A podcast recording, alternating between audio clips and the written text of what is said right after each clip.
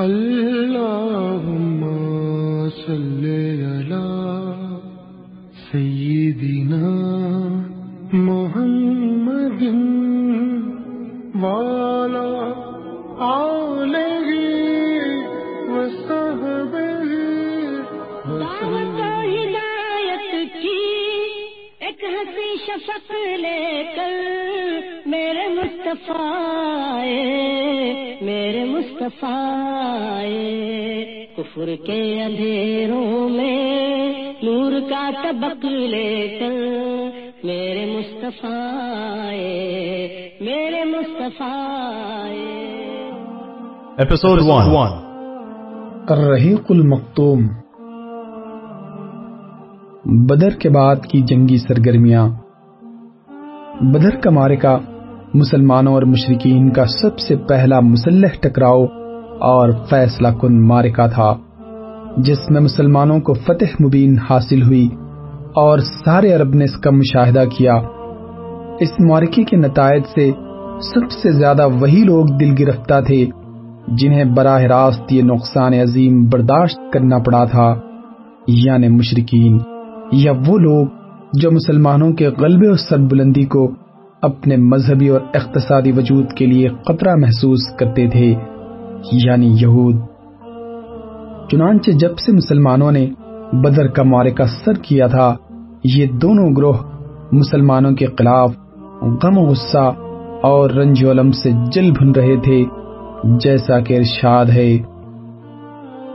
لَتَجِدَنَّ أَشَدَّ النَّاسِ لِلَّذِينَ آمَنُوا وَالْيَهُودَ وَالَّذِينَ أَشْرَكُوا تم اہل ایمان کا سب سے زبردست دشمن یہود کو پاؤ گے اور مشرقین کو۔ مدینے میں کچھ لوگ ان دونوں گروہوں کے ہمراز دمساز تھے۔ انہوں نے جب دیکھا کہ اپنا وقار برقرار رکھنے کی اب کوئی سبیل باقی نہیں رہ گئی، تو بظاہر اسلام میں داخل ہو گئے۔ یہ عبداللہ بن ابئی اور اس کے رفقا کا گروہ تھا۔ یہ بھی مسلمانوں کے خلاف یہود اور مشرقین سے کم غم و غصہ نہ رکھتا تھا۔ ان کے علاوہ ایک چوتھا گروہ بھی تھا یعنی وہ بدو جو مدینے کے گرد و بیش بود و باش رکھتے تھے۔ انہیں کفر و اسلام سے کوئی دلچسپی نہ تھی، لیکن یہ لٹیرے اور رہزن تھے۔ اس لیے بدر کی کامیابی سے انہیں بھی قلق و استراب تھا۔ انہیں خطرہ تھا کہ مدینے میں طاقتور حکومت قائم ہو گئی تو ان کی لوٹ کھسوٹ کا راستہ بند ہو جائے گا۔ اس لیے ان کے دلوں میں بھی مسلمانوں کے خلاف کینہ جاگ اٹھا اور یہ بھی مسلم دشمن ہو گئے۔ اس طرح مسلمان چاروں طرف سے قطرے میں گر گئے، لیکن مسلمانوں کے سلسلے میں ہر فریق کا طرز عمل دوسرے سے مختلف تھا۔ ہر فریق نے اپنے حسب حال ایسا طریقہ اپنایا تھا جو اس کے قیال میں اس کی غرض و غایت کی تکمیل کا کفیل تھا، چنانچہ اہل مدینہ نے اسلام کا اظہار کر کے در پردہ سازشوں، دسیسہ کاریوں اور باہم لڑانے بڑھانے کی راہ اپنائی۔ یہود کے گروہ نے کھلم کھلا رنج و عداوت اور غیظ و غضب کا مظاہرہ کیا۔ اہل مکہ نے کمر توڑ ضرب کی دھمکیاں دینی شروع کی۔ اور بدلہ اور انتقام لینے کا کھلا اعلان کیا۔ ان کی جنگی تیاریاں بھی کھلے عام ہو رہی تھی گویا وہ زبان حال سے مسلمانوں کو یہ پیغام دے رہے تھے۔ ایک ایسا روشن اور تاپناک دن ضروری ہے، جس کے بعد عرصے دراز تک نوحہ کرنے والیوں کی نوحے سنتا رہوں۔ اور سال بھر کے بعد وہ عملاً ایک ایسی مارکہ آرائی کے لیے مدینے کی چار دیواری تک چڑھ آئے جو تاریخ میں غزب عہد کے نام سے معروف ہے اور جس کا مسلمانوں کی شہرت اور ساکھ پر برا اثر پڑا تھا۔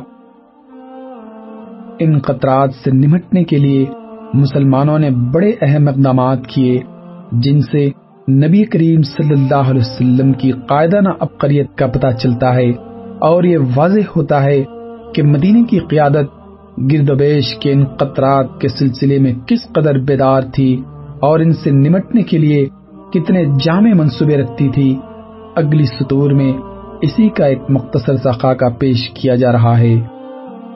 نمبر ایک غزل بنی سلیم بمقام قدر۔ غزوہ بدر کے بعد سب سے پہلی خبر جو مدینے کے شعب اطلاعات نے فراہم کی وہ یہ تھی کہ قبیل قطفان کی شاخ بنو سلیم کے لوگ مدینے پر چڑھائی کے لیے فوج جمع کر رہے ہیں۔ اس کے جواب میں نبی صلی اللہ علیہ وسلم نے دو سو سواروں کے ساتھ ان پر خود ان کے اپنے علاقے میں اچانک دھاوا بول دیا اور مقام قدر میں ان کی منازل تک جا پہنچے۔ بنو سلیم میں اس اچانک حملے سے بھگدڑ مچ گئی اور وہ افراتفری کے عالم میں وادی کے اندر پانچ سو اونٹ چھوڑ کر بھاگ گئے۔ جس پر لشکر مدینہ نے قبضہ کر لیا اور رسول اللہ صلی اللہ علیہ وسلم نے اس کا قمص نکال کر بقیہ مال غنیمت مجاہدین میں تقسیم کر دیا۔ ہر شخص کے حصے میں دو دو اونٹ آئے۔ اس غزوے میں یسار نامی ایک غلام ہاتھ آیا جسے آپ صلی اللہ علیہ وسلم نے آزاد کر دیا۔ اس کے بعد آپ صلی اللہ علیہ وسلم دیار بنی سلیم میں تین روز قیام فرما کر مدینہ پلٹ آئے۔ یہ غزوہ شوال دو ہجری میں بدر سے واپسی کے صرف سات دن بعد یا نصف محرم تین ہجری میں پیش آیا۔ اس غزوے کے دوران سبا رضی اللہ عنہ بن ارفتا کو اور کہا جاتا ہے کہ ابن ام مکتوم کو مدینے کا انتظام سونپا گیا تھا۔ نمبر دو نبی صلی اللہ علیہ وسلم کے قتل کی سازش جنگ بدر میں شکست کھا کر مشرقین غصے سے بے قابو تھے اور پورا مکہ نبی صلی اللہ علیہ وسلم کے خلاف ہانڈی کی طرح کھول رہا تھا۔ بلا کر مکے کے دو بہادر نوجوانوں نے طے کیا کہ وہ اپنی دانست میں اس اختلاف و شقاق کی بنیاد اور اس ذلت اور رسوائی کی جڑ نوز باللہ یعنی نبی صلی اللہ علیہ وسلم کا خاتمہ کر دیں گے۔ چنانچہ جنگ بدر کے کچھ ہی دنوں بعد کا واقعہ ہے کہ عمیر بن وحب جمہی، جو قریش کے شیطانوں میں سے تھا اور مکے میں نبی صلی اللہ علیہ وسلم اور صحابہ کرام کو اذیتیں پہنچایا کرتا تھا۔ اور اور اب اس کا بیٹا وحب بن عمیر جنگ بدر میں گرفتار ہو کر مسلمانوں کی قید میں تھا۔ اس لیے عمیر نے ایک دن سفان بن امیہ کے ساتھ حتیم میں بیٹھ کر گفتگو کرتے ہوئے بدر کے کنویں میں پھینکے جانے والے مقتولوں کا ذکر کیا۔ اس پر سفان نے کہا، اللہ کی قسم، ان کے بعد جینے میں کوئی لطف نہیں۔ جواب میں عمیر نے کہا، اللہ کی قسم، تم سچ کہتے ہو۔ دیکھو، اللہ کی قسم، اگر میرے اوپر قرض نہ ہوتا جس کی ادائیگی کے لیے میرے پاس کچھ نہیں اور اہل و عیال نہ ہوتے، جن کے بارے میں اندیشہ ہے کہ میرے بعد ضائع ہو جائیں گے، تو میں سوار ہو کر محمد کے پاس جاتا اور اسے قتل کر ڈالتا صلی اللہ علیہ وسلم، کیونکہ میرے لیے وہاں جانے کی ایک وجہ موجود ہے۔ میرا بیٹا ان کے ہاں قید ہے۔ سفوان نے اس صورتحال کو غنیمت سمجھتے ہوئے کہا اچھا چلو، تمہارا قرض میرے ذمے ہے، میں اسے تمہاری جانب سے ادا کر دوں گا۔ اور تمہارے اہل و عیال میرے اہل و عیال ہیں۔ جب تک وہ موجود رہیں گے، میں ان کی دیکھ بھال کرتا رہوں گا۔ ایسا نہیں ہو سکتا کہ میرے پاس کوئی چیز موجود ہو اور ان کو نہ ملے۔ عمیر نے کہا اچھا تو اب میرے اور اپنے معاملے کو سیغ راز میں رکھنا۔ سفوان نے کہا، ٹھیک ہے، میں ایسا ہی کروں گا۔ اس کے بعد عمیر نے اپنی تلوار پر سان رکھائی اور زہر آلود کرائی، پھر روانہ ہوا اور مدینہ پہنچا، لیکن ابھی وہ مسجد کے دروازے پر اپنی اونٹنی بٹھا ہی رہا تھا کہ حضرت عمر بن قطاب کی نگاہ اس پر پڑ گئی۔ وہ مسلمانوں کی ایک جماعت کے درمیان جنگ بدر میں اللہ کی عطا کردہ اعزاز و اکرام کے متعلق باتیں کر رہے تھے۔ انہوں نے دیکھتے ہی کہا، یہ اللہ کا دشمن عمیر کسی برے ہی ارادے سے آیا ہے۔ پھر انہوں نے نبی صلی اللہ علیہ وسلم کی خدمت میں حاضر ہو کر عرض کیا، اے اللہ کے نبی، یہ اللہ کا دشمن عمیر اپنی تلوار حمائل کی آیا ہے۔ آپ صلی اللہ علیہ وسلم نے فرمایا، اسے میرے پاس لے آؤ۔ عمیر آیا، تو حضرت عمر نے اس کی تلوار کے پرتلے کو اس کے گلے کے پاس سے پکڑ لیا اور انصار کے چند افراد سے کہا کہ تم لوگ رسول اللہ کے پاس جاؤ اور وہیں بیٹھ جاؤ اور آپ کے خلاف اس قویس کے قطرے سے چوکن نہ رہو، کیونکہ یہ قابل اطمینان نہیں ہے۔ اس کے بعد وہ عمیر کو اندر لے گئے۔ رسول اللہ صلی اللہ علیہ وسلم نے جب یہ کیفیت دیکھی کہ حضرت عمر اس کی گردن میں اس کی تلوار کا پرتلا لپیٹ کر پکڑے ہوئے ہیں، تو فرمایا، عمر، اسے چھوڑ دو اور عمیر، تم قریب آ جاؤ۔ اس نے قریب آ کر کہا، آپ لوگوں کی صبح بخیر ہو۔ نبی صلی اللہ علیہ وسلم نے فرمایا، اللہ تعالیٰ نے ہمیں ایک ایسے تہیے سے مشرف کیا ہے جو تمہارے اس تہیے سے بہتر ہے یعنی سلام، جو اہل جنت کا تہیا ہے۔ اس کے بعد آپ صلی اللہ علیہ وسلم نے فرمایا، اے عمیر، تم کیوں آئے ہو؟ اس نے کہا، یہ قیدی جو آپ لوگوں کے قبضے میں ہے اسی کے لیے آیا ہوں۔ آپ لوگ اس کے بارے میں احسان فرما دیجیے۔ آپ صلی اللہ علیہ وسلم نے فرمایا، پھر یہ تمہاری گردن میں تلوار کیوں ہے؟ اس نے کہا، اللہ ان تلواروں کا برا کرے کہ یہ ہمارے کچھ کام نہ آ سکی آپ صلی اللہ علیہ وسلم نے فرمایا، سچ سچ بتاؤ، کیوں آئے ہو؟ اس نے کہا، بس صرف اسی قیدی کے لیے آیا ہوں۔ آپ صلی اللہ علیہ وسلم نے فرمایا نہیں، بلکہ تم اور سفان بن امیہ حتیم میں بیٹھے اور قریش کے جو مقتولین کنویں میں پھینکے گئے ہیں، ان کا تذکرہ کیا۔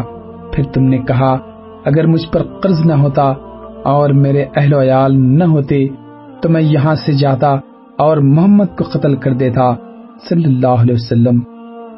اس پر سفان نے تمہارے قرض اور اہل ویال کی ذمہ داری لی۔ بشرطے کہ تم مجھے قتل کر دو۔ لیکن یاد رکھو کہ اللہ میرے اور تمہارے درمیان حائل ہے۔ عمیر نے کہا، میں گواہی دیتا ہوں کہ آپ صلی اللہ علیہ وسلم اللہ کے رسول ہیں۔ اے اللہ کے رسول، آپ ہمارے پاس آسمان کی جو قبریں لاتے تھے اور آپ پر جو وہی نازل ہوتی تھی، اسے ہم جھٹلایا کرتے تھے۔ لیکن یہ تو ایسا معاملہ ہے جس میں میرے اور سفان کے سوا کوئی موجود ہی نہ تھا۔ اس لیے واللہ مجھے یقین ہے کہ یہ بات اللہ کے سوا اور کسی نے آپ تک نہیں پہنچائی۔ بس اللہ کی حمد ہے، جس نے مجھے اسلام کی ہدایت دی اور اس مقام تک ہانک کر پہنچایا۔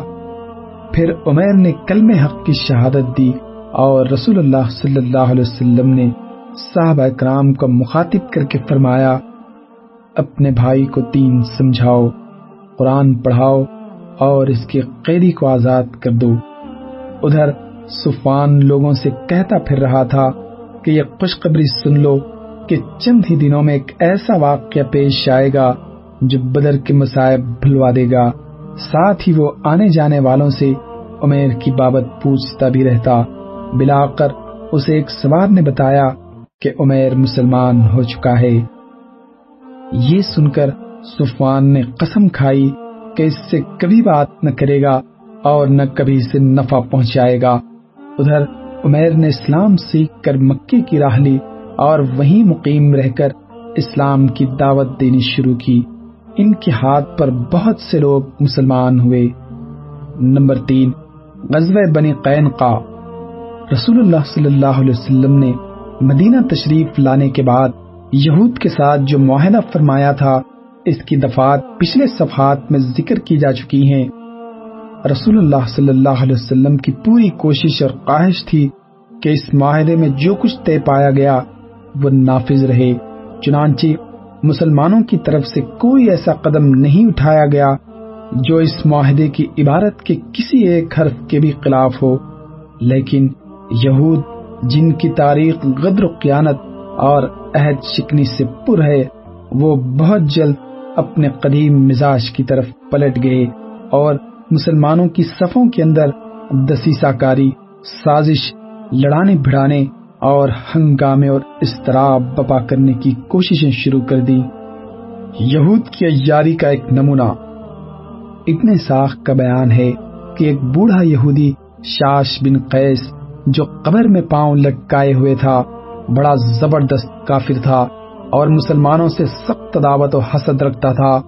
ایک بار صحابہ کرام کی ایک مجلس کے پاس سے گزرا، جس میں اوس و قزرت دونوں ہی قبیلے کے لوگ بیٹھے، باہم گفتگو کر رہے تھے۔ اسے یہ دیکھ کر کہ اب ان کے اندر جاہلیت کی باہمی عداوت کی جگہ اسلام کی الفت و اجتماعیت نے لے لی ہے اور ان کی درینہ شکر رنجی کا خاتمہ ہو گیا ہے، سخت رنج ہوا۔ کہنے لگا، اوہ! اس دیار میں قلعہ کے اشراف متحد ہو گئے ہیں۔ واللہ، ان اشراف کے اتحاد کے بعد تو ہمارا یہاں گزر نہیں۔ چنانچہ اس نے ایک نوجوان یہودی کو جو اس کے ساتھ تھا حکم دیا کہ ان کی مجلس میں جائے اور ان کے ساتھ بیٹھ کر پھر جنگ باز اور اس کے پہلے کے حالات کا ذکر کرے۔ اور اس سلسلے میں دونوں جانب سے جو اشعار کہے گئے ہیں، کچھ ان میں سنائے۔ اس یہودی نے ایسا ہی کیا۔ اس کے نتیجے میں اوس و قزرج میں تو تو میں میں شروع ہو گئی۔ لوگ جھگڑنے لگے اور ایک دوسرے پر فخر جتانے لگے۔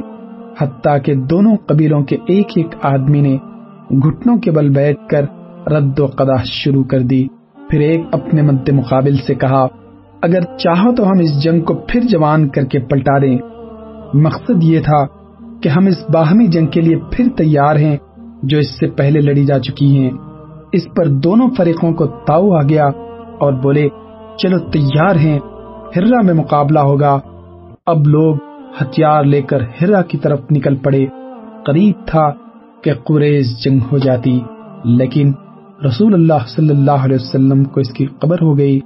آپ صلی اللہ علیہ وسلم اپنے مہاجرین صحابہ کو ہمراہ لے کر جھٹ ان کے پاس پہنچے اور فرمایا اے مسلمانوں کی جماعت، اللہ اللہ، کیا میرے رہتے ہوئے جاہلیت کی پکار اور وہ بھی اس کے بعد کہ اللہ تمہیں اسلام کی ہدایت سے سرفراز فرما چکا ہے اور اس کے ذریعے تم سے جاہلیت کا معاملہ کاٹ کر اور تمہیں کفر سے نجات دے کر تمہارے دلوں کو آپس میں جوڑ چکا ہے۔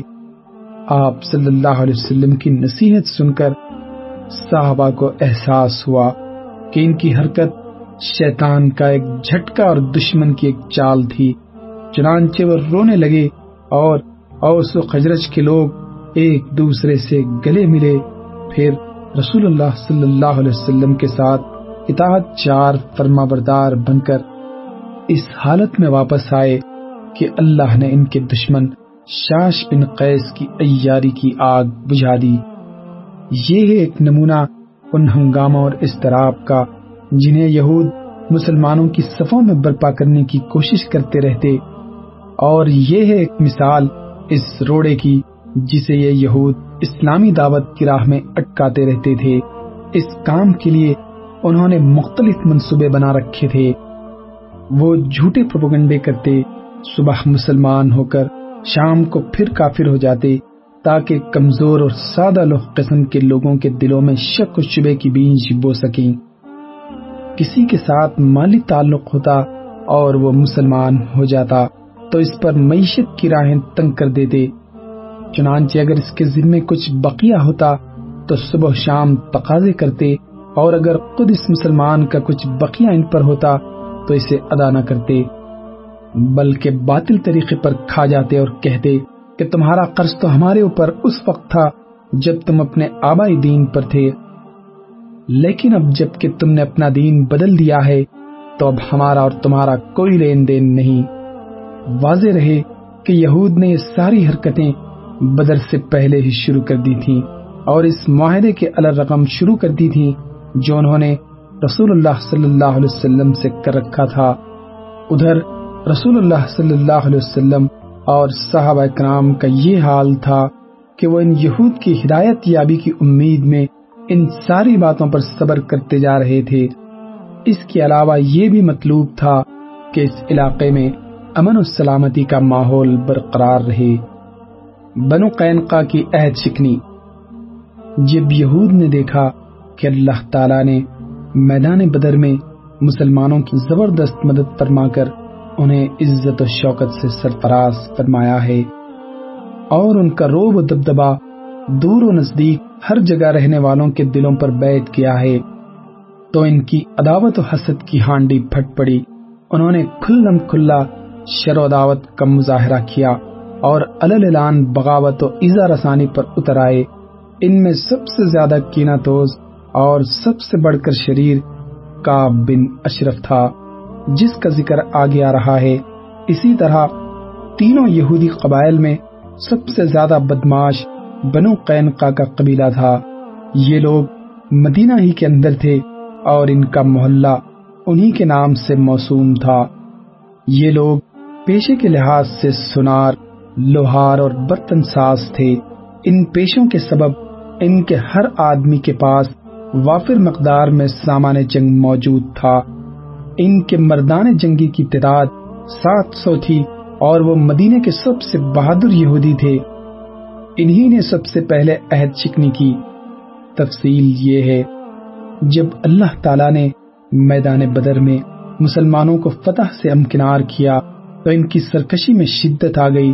انہوں نے اپنی شرارتوں، قباستوں اور لڑانے بڑھانے کی حرکتوں میں وسعت اختیار کر لی اور قلفشار پیدا کرنا شروع کر دیا۔ چنانچہ جو مسلمان ان کے بازار میں جاتا، اس سے مذاق و استحضا کرتے اور اسے اذیت پہنچاتے، حتیٰ کہ مسلمان عورتوں سے بھی چھیڑ چھاڑ شروع کر دی۔ اس طرح جب صورتحال زیادہ سنگین ہو گئی اور ان کی سرکشی خاصی بڑھ گئی، تو رسول اللہ صلی اللہ علیہ وسلم نے انہیں جمع فرما کر واضح نصیحت کی اور رشد و ہدایت کی دعوت دیتے ہوئے ظلم بغاوت کے انجام سے ڈرایا۔ لیکن اس سے ان کی بدماشی اور غرور میں کچھ اور ہی اضافہ ہو گیا۔ چنانچہ امام ابو داود وغیرہ نے حضرت ابن عباس سے روایت کی ہے کہ جب رسول اللہ صلی اللہ علیہ وسلم نے قریش کو بدر کے دن شکست دے دی اور آپ مدینہ تشریف لائے تو بنو قینقا کے بازار میں یہود کو جمع کیا اور فرمایا، اے جماعت یہود، اس سے پہلے اسلام قبول کر لو کہ تم پر بھی ویسی ہی مار پڑے جیسی قریش پر پڑ چکی ہے۔ انہوں نے کہا، اے محمد، تمہیں اس بنا پر خود فریبی میں مبتلا نہیں ہونا چاہیے کہ تمہاری مدبھیڑ قریش کے اناڑی اور ناش نائے جنگ لوگوں سے ہوئی اور تم نے انہیں مار لیا۔ اگر تمہاری لڑائی ہم سے ہو گئی تو پتہ چل جائے گا کہ ہم مرد ہیں اور ہمارے جیسے لوگوں سے تمہیں پالانا پڑا ہوگا۔ صلی اللہ علیہ وسلم۔ اس کے جواب میں اللہ تعالیٰ نے یہ آیت نازل فرمائی۔ ان کافروں سے کہہ دو کہ ان قریب مغلوب کیے جاؤ گے اور جہنم کی طرف ہانکے جاؤ گے اور وہ برا ٹھکانہ ہے۔ جن دو گروہ میں ٹکر ہوئی، ان میں تمہارے لیے نشانی ہے۔ ایک گروہ اللہ کی راہ میں لڑ رہا تھا اور دوسرا کافر تھا۔ یہ ان کو آنکھوں دیکھنے میں اپنے سے دگنا دیکھ رہے تھے اور اللہ اپنی مدد کے ذریعے جس کی تائید چاہتا ہے، کرتا ہے۔ اس کے اندر یقیناً نظر والوں کے لیے عبرت ہے۔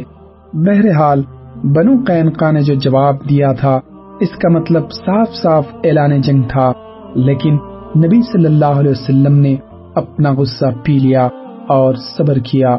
مسلمانوں نے بھی صبر کیا اور آنے والے حالات کا انتظار کرنے لگے۔ ادھر اس نصیحت کے بعد یہود بنو قینقا کی جرت رندانہ اور بڑھ گئی، چنانچہ تھوڑے ہی دن گزرے تھے کہ انہوں نے مدینے میں بلوا اور ہنگامہ بپا کر دیا، جس کے نتیجے میں انہوں نے اپنے ہی ہاتھوں اپنی قبر کھود لی اور اپنے اوپر زندگی کی راہ بند کر لی۔ ابن حشام نے ابو اون سے روایت کی ہے کہ ایک عرب عورت بنو قینقا کے بازار میں کچھ سامان لے کر آئی اور بیچ کر کسی ضرورت کے لیے ایک سونار کے پاس جو یہودی تھا بیٹھ گئی۔ یہودیوں نے اس کا چہرہ کھلوانا چاہا مگر اس نے انکار کر دیا۔ اس پر اس سونار نے چپکے سے اس کے کپڑے کا نچلا کنارا پچھلی طرف باندھ دیا اور اسے کچھ قبر نہ ہوئی۔ جب اٹھی اور بے پردہ ہو گئی تو یہودیوں نے قہقہ لگایا۔ اس پر اس عورت نے چیخ پکار مچائی، جسے سن کر ایک مسلمان نے اس سونار پر حملہ کیا اور اسے مار ڈالا۔ جواباً یہودیوں نے اس مسلمان پر حملہ کر کے اسے مار ڈالا۔ اس کے بعد مقتول مسلمان کے گھر والوں نے شور مچایا اور یہود کے خلاف مسلمانوں سے فریاد کی۔ نتیجہ یہ ہوا کہ مسلمان اور بنی قینقا کے یہودیوں میں بلوا ہو گیا۔ محاصرہ، سپردگی اور جلاوطنی اس کے بعد رسول اللہ صلی اللہ علیہ وسلم کے صبر کا پیمانہ لبریز ہو گیا۔ آپ صلی اللہ علیہ وسلم نے مدینے کا انتظام ابو لبابا بن عبد المنظر کو سونپا اور خود حضرت حمزہ بن عبد المطلب کے ہاتھ میں مسلمانوں کا پھریرا دے کر اللہ کے لشکر کے ہمراہ بنو قینقا کا رخ کیا۔ انہوں نے آپ صلی اللہ علیہ وسلم کو دیکھا تو گڑیوں میں قلعہ بند ہو گئے۔ آپ صلی اللہ علیہ وسلم نے ان کا سختی سے محاصرہ کر لیا۔ یہ جمعہ کا دن تھا اور شوال دو ہجری کی پندرہ تاریخ، پندرہ روز تک یعنی ہلال ذیق قاعدہ کے نمودار ہونے تک محاصرہ جاری رہا۔ پھر اللہ تعالیٰ نے ان کے دلوں میں روپ ڈال دیا، جس کی سنت ہی یہ ہے کہ جب وہ کسی قوم کو شکست و حزیمت سے دوچار کرنا چاہتا ہے، تو ان کے دلوں میں روب ڈال دیتا ہے۔ چنانچہ بنو قینقا نے اس شرط پر ہتھیار ڈال دیے کہ رسول اللہ صلی اللہ علیہ وسلم ان کی جان و مال، آل و اولاد اور عورتوں کے بارے میں جو فیصلہ کریں گے، انہیں منظور ہوگا۔ اس کے بعد آپ صلی اللہ علیہ وسلم کے حکم سے ان سب کو باندھ لیا گیا۔ لیکن یہی موقع تھا جب عبداللہ بن ابئی نے اپنا منافقانہ کردار ادا کیا۔ اس نے رسول اللہ صلی اللہ علیہ وسلم سے سخت اصرار و الہا کیا کہ آپ ان کے بارے میں معافی کا حکم صادر فرمائیں۔ اس نے کہا، اے محمد میرے معاہدین کے بارے میں احسان کیجیے، واضح رہے کہ بنو قینقا خزرج کے حلیف تھے صلی اللہ علیہ وسلم۔ لیکن رسول اللہ صلی اللہ علیہ وسلم نے تاخیر کی۔ اس پر اس نے اپنی بات پھر دہرائی، مگر اب کی بار آپ نے اس سے رخ پھیر لیا۔ لیکن اس شخص نے آپ کے گرے با میں اپنا ہاتھ ڈال دیا۔ آپ صلی اللہ علیہ وسلم نے فرمایا، مجھے چھوڑ دو اور ایسے غضبناک ہوئے کہ لوگوں نے غصے کی پرچھائیاں آپ کے چہرے پر دیکھی پھر آپ نے فرمایا، تجھ پر افسوس، مجھے چھوڑ۔ لیکن یہ منافق اپنے ساتھ پر قائم رہا اور بولا، نہیں واللہ، میں آپ کو نہیں چھوڑوں گا۔ یہاں تک کہ آپ میرے معاہدین کے بارے میں احسان فرما دیں۔ چار سو کھلے جسم کے جوان اور تین سو زرہ پوش جنہوں نے مجھے سرخ سیاہ سے بچایا تھا۔ آپ انہیں ایک ہی صبح میں کاٹ کر رکھ دیں گے۔ واللہ میں اس زمانے کی گردش کا خطرہ محسوس کر رہا ہوں۔ بلا کر رسول اللہ صلی اللہ علیہ وسلم نے اس منافق کے ساتھ، جس کے اظہار اسلام پر ابھی کوئی ایک ہی مہینہ گزرا تھا، رعایت کا معاملہ کیا۔ اور اس کی خاطر ان سب کی جانیں بخش دی۔ البتہ انہیں حکم دیا کہ وہ مدینے سے نکل جائیں اور آپ کے پڑوس میں نہ رہیں۔ چنانچہ یہ سب شام کی طرف چلے گئے اور تھوڑے ہی دنوں بعد وہاں اکثر کی موت واقع ہو گئی۔ رسول اللہ صلی اللہ علیہ وسلم نے ان کے اموال ضبط کر لیے، جن میں سے تین کمانے، دو زرہیں، تین تلواریں اور تین نیزے اپنے لیے منتخب فرمائے اور مال غنیمت میں سے خمس بھی نکالا۔ غنائم جمع کرنے کا کام محمد بن مسلمہ نے انجام دیا۔ صلی علی محمد والا علیہ وصحبہ وسلم. اللہم صلی علی پیشکش رہبر ٹیم